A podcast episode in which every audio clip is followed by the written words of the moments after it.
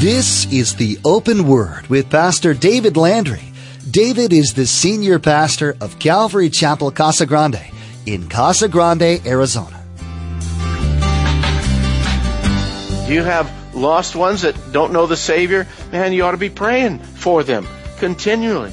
You've got issues in your life. We've got a country that is, man, just spiraling down in a heartbeat. And yeah, I read the word and I know that in the last days, perilous times are going to come. Men are going to be lovers of themselves, proud, blasphemers, boasters, disobedient to parents. I understand that's what the word says. I understand that Jesus says that in the last days it's going to be like the days of Noah. I understand that. That doesn't mean that I don't pray for our country. What is man's responsibility in the work of God? God is sovereign, does that mean that we really don't have to do anything? We don't have to concern ourselves with God's kingdom? Absolutely not. We may not always understand the relationship between God's sovereignty and our responsibility, but the Bible clearly teaches that we're to respond to who God is and what He's doing. One way that we respond as Christians is through the medium of prayer. Let's join Pastor David in the book of Amos, chapter 7, verse 1, for today's study. Amos chapter 7, verse 1. Thus the Lord God showed me. Again, Amos is now saying, this is a vision that, that God has given me here. Now, some of these other things, these were woes, these were declarations, these were statements that he's making. But now he's saying, here's a vision that, that God is giving me.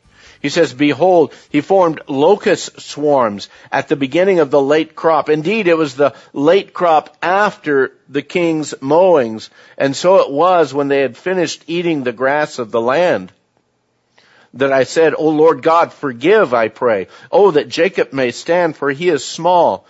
So the Lord relented concerning this.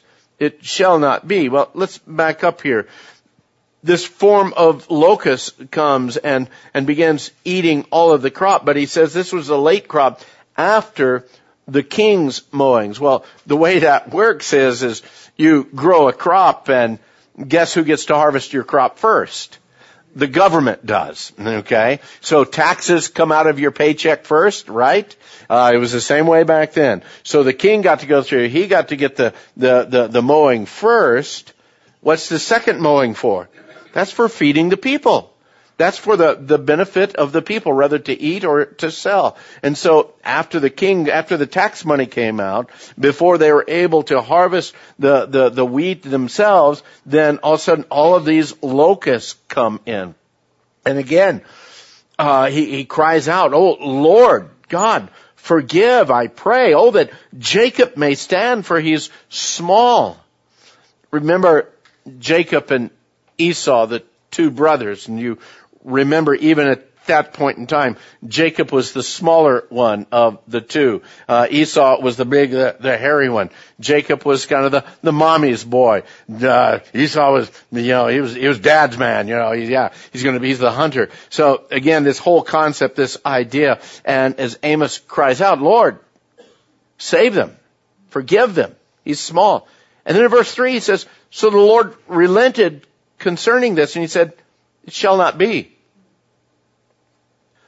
Where do you put the sovereignty of God and the petition of man in these kinds of things?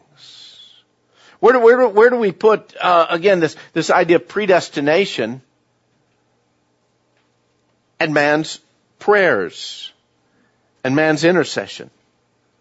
I think we look right here and we see, you know what? They work together. We may not know how they work together, and it may not fit within our nice tidy little box or our little diagram or, or, points or whatever we need to make. But beloved, I think that it all works together. God is sovereign. He has a plan. He has a purpose. He's working his purpose and his plan out. But we read in the scripture, don't we, how Moses prayed multiple times. God was going to do this. And Moses prayed for the people. And it, what does it say? God relented or God changed his mind. I don't understand that, okay? And I, and I preached it before about the fact, well, God wasn't going to do it anyway. He was just working on Moses to get Moses' heart right. And I'll tell you right now, I think that's a cop out. I think that's a cop out. Because I don't, because we don't understand it, we try to figure it out and we put kind of a lame way of bringing it about. What, what about when we read passages like Second Chronicles chapter 17 verse 14? The one that says, if my people, if my people. He says, if, if you'll pray, if you'll turn from your wicked ways, all of these things, then I will heal your land. It depends, it sounds to me like there's some responsibility that, that you and I have. And all through the Word of God, we get this, where God says, if you will, then I will. I'm going to bless you if this happens. So beloved, there's a great responsibility we have, even within, underneath that covering umbrella of the sovereignty of God. And God is going to bring judgment. We see that. We know that. Maybe this is a time factor. Maybe what, what's going on is just a, a delay factor here. But I do know that prayer is important. And about the time we say, oh, you know, God is so sovereign, we don't even need to worry about praying about stuff because God's just going to do whatever God's going to do, then suddenly you have missed the point entirely. Do you have lost ones that don't know the Savior? Man, you ought to be praying for them continually. You've got issues in your life. We've got a country that is, man, just spiraling down in a heartbeat. And yeah, I read the word and I know that in the last days, perilous times are going to come. Men are going to be lovers of themselves, proud, blasphemers, boasters, disobedient to parents. I understand that's what the word says. I understand that Jesus says that in the last days it's going to be like the days of Noah. I understand that. That doesn't mean that I don't pray for our country. That doesn't mean that I don't pray for a, a president that's doing just about everything that I don't want him to do, he's doing. I, I continue to pray for him. He is still the president. We need to honor that position.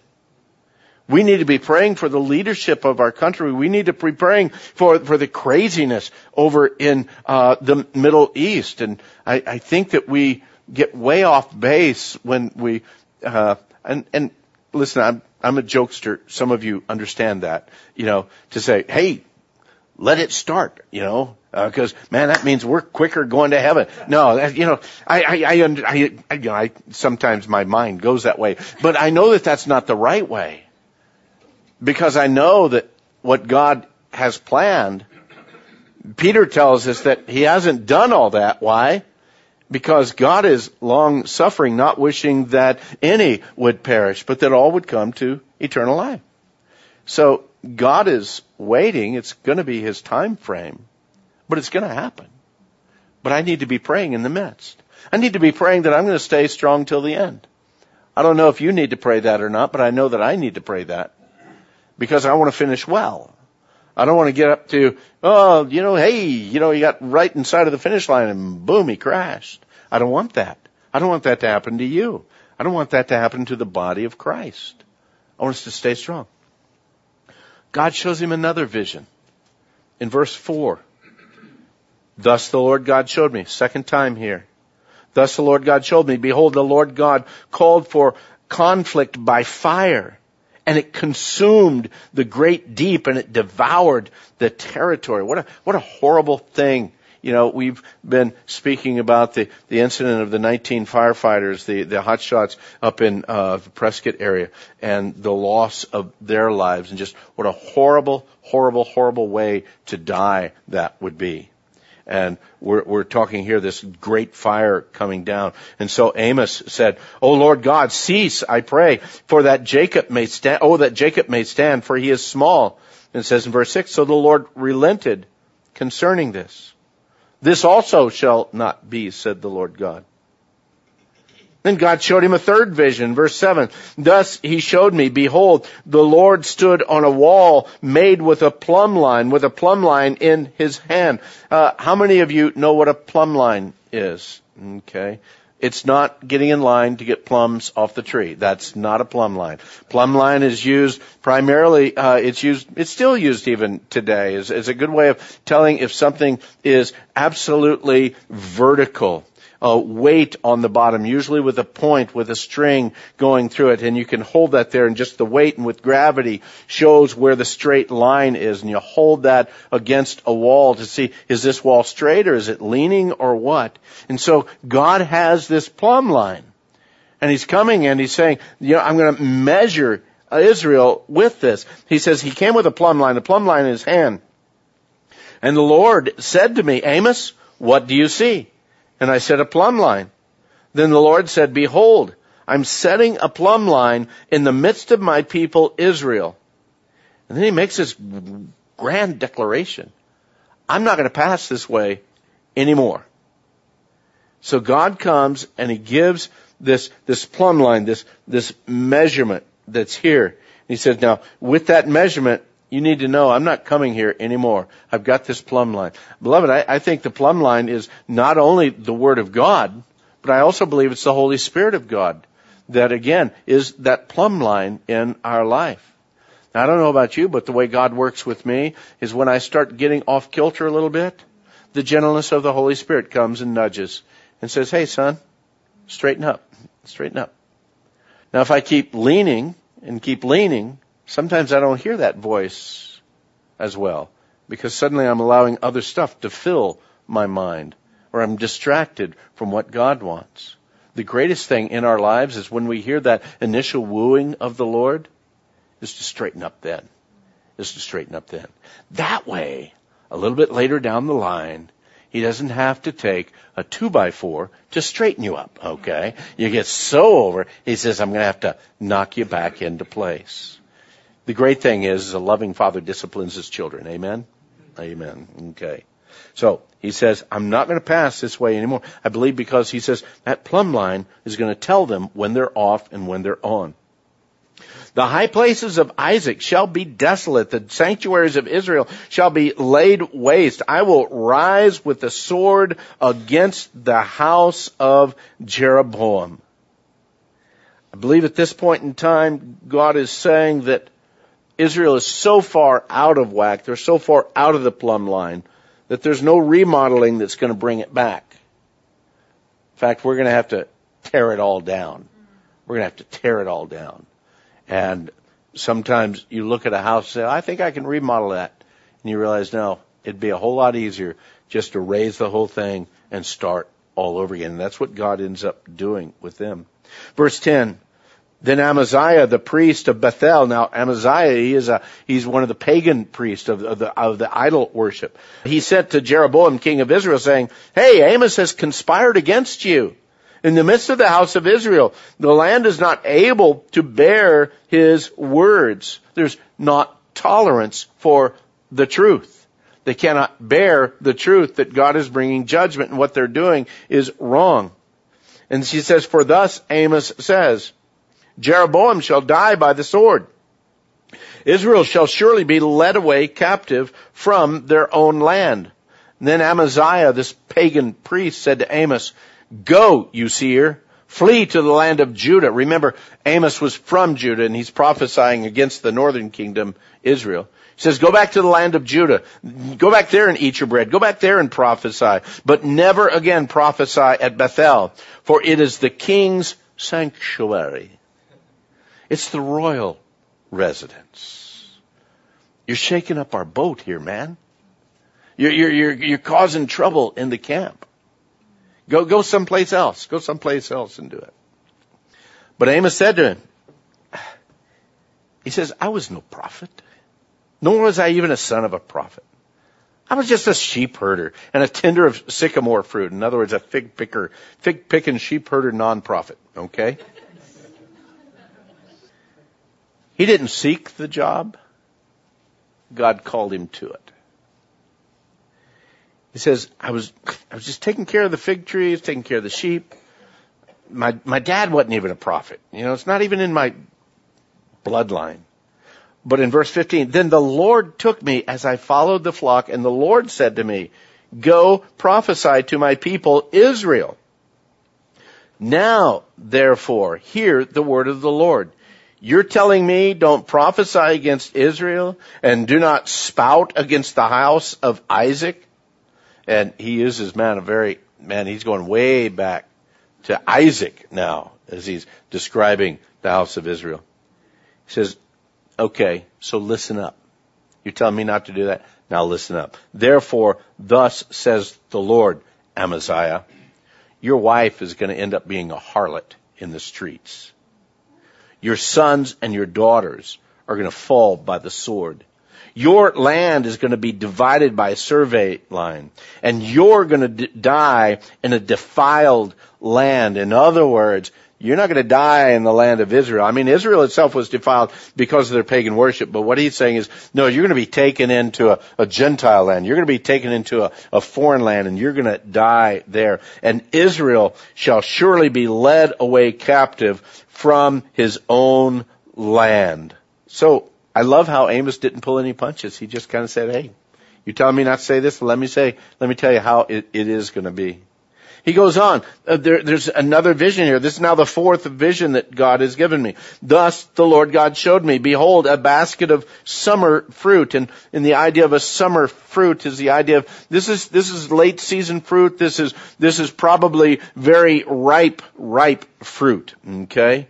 And he said, Amos, what do you see? And I, I said, a basket of summer fruit. And then the Lord said to me, the end has come upon my people Israel. And it's interesting, that word that he says, the end has come upon my people Israel. There's kind of a word play between the Hebrew, the end, and the word summer fruit.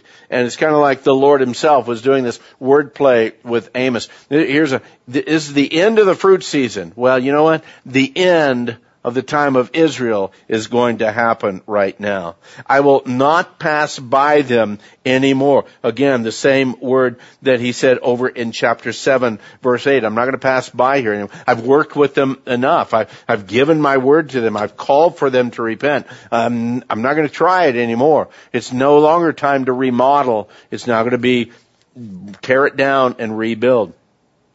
He says, the songs of the temple shall be wailing in that day, says the Lord God. Many dead bodies everywhere. They shall be thrown out in silence. Hear this, you who swallow up the needy and make the poor of the land fail. You're saying, when will the new moon be passed that we may sell grain? And the Sabbath that we may trade wheat?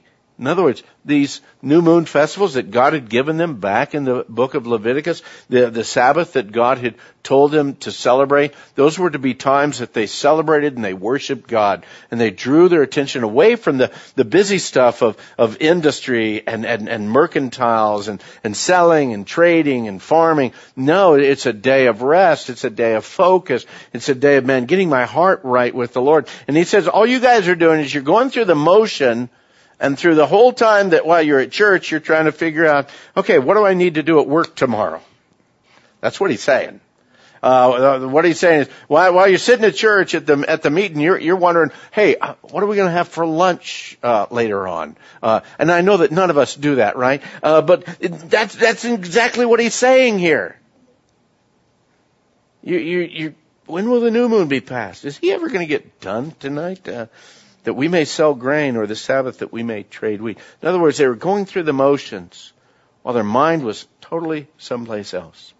You make the ephah small and the, and, and the shekel large, falsifying the sales or the scales by deceit, that you may buy the poor for silver and the needy for a pair of sandals and even sell the bad wheat. Bad business ethics. In other words, they were they were they they, they were they were, they were saying, you know, hey, you know, it, it won't really matter if I cheat a little here, cheat a little there, as long as I as long as I'm making a good profit from who am I hurting at that? And God says you're you're hurting the needy, you're you're you're literally you're you're destroying them, you're stealing from them. And so the Lord has sworn by the pride of Jacob, surely I will never forget any of their works. Shall the land not tremble for this? And everyone mourn who dwells in it? All of it shall swell like the river, heave and subside like the river of Egypt. Where, where's the river of Egypt? What's the name of it?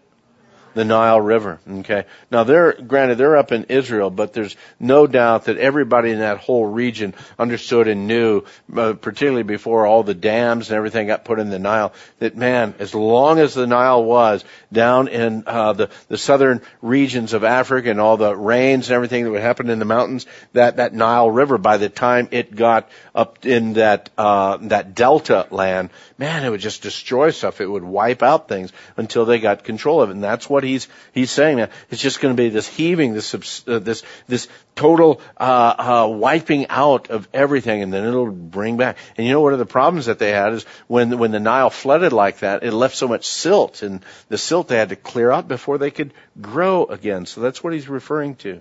He says in verse 9, it shall come to pass in that day, the day of God's judgment, It'll come to pass in that day, says the Lord, that I will make the sun go down at noon and I will darken the earth in broad daylight. I will turn your feasts into mourning and all of your songs into lamentation. I will bring sackcloth on every waist and baldness on every head and I will make it like mourning for an only son and its end like a bitter day.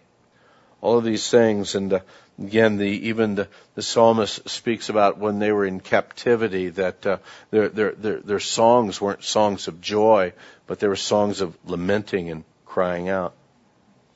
Behold, the days are coming, says the Lord, verse 11, that I will send a famine on the land. But it's not going to be a famine of bread. It's not a famine of, of water, not a thirst for water, but a famine of hearing the words of the Lord. They shall wander from sea to sea and from north to east. They shall run to and fro, seeking the word of the Lord, but shall not find it. I wonder, it really, in even even even now.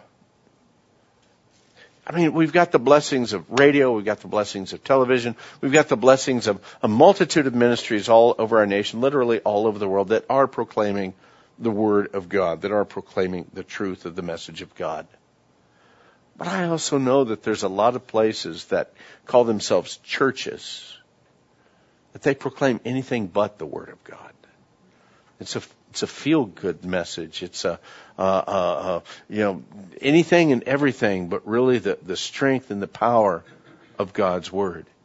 You'll never go into that place and hear them speaking of the need to repent or the, the, the reality that man, you, you might be harboring sin in your heart, that uh, you, you need to, again, check your own life. You'll never hear them say anything about God's judgment. Why? Because they want you to leave happy. They want you to have your best day today. They want you to be able to, to go through life just with everything's wonderful. But you know what? Sometimes I need to deal with my sin. Sometimes I need to deal with that rebellion of my own heart. Sometimes I need to be on my face before God, crying out to Him. And we all do. And we need to hear what the Word of God says. We need to hear what the plan and the direction that God is doing in all of this world so that we'll have a, a, a, a burning desire to be able to share the truth of the gospel with those that we don't know how many days before the end draws and they don't have a chance again. And you know what? If everything's just wonderful and shiny all the time, then there's no there's no burden on my heart to share the gospel with anyone.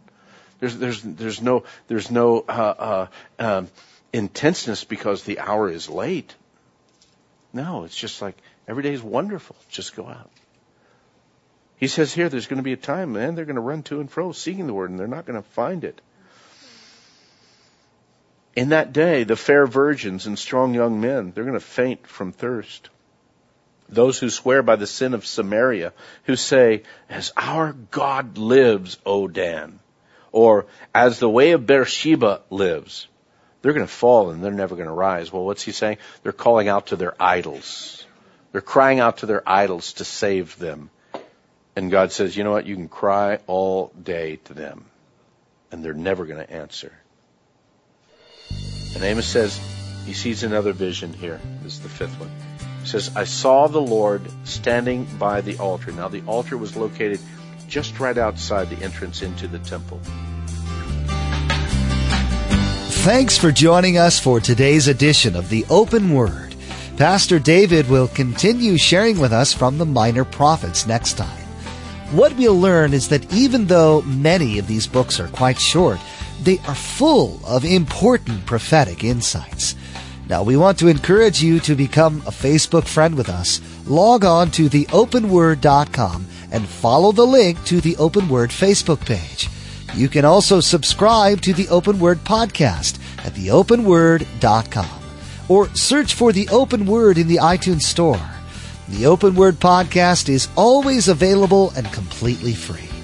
If you're like most people, you probably use a smartphone. Once you subscribe to the Open Word podcast, you'll always have solid Bible teaching available to you anywhere, anytime. So log on to theopenword.com and subscribe to the Open Word podcast. Again, to become our Facebook friend and to access the archive of messages, log on to theopenword.com. Well, that's all the time we have for today. We invite you to join us again for the next study as Pastor David shares insights from the minor prophets. That's next time on the Open Word.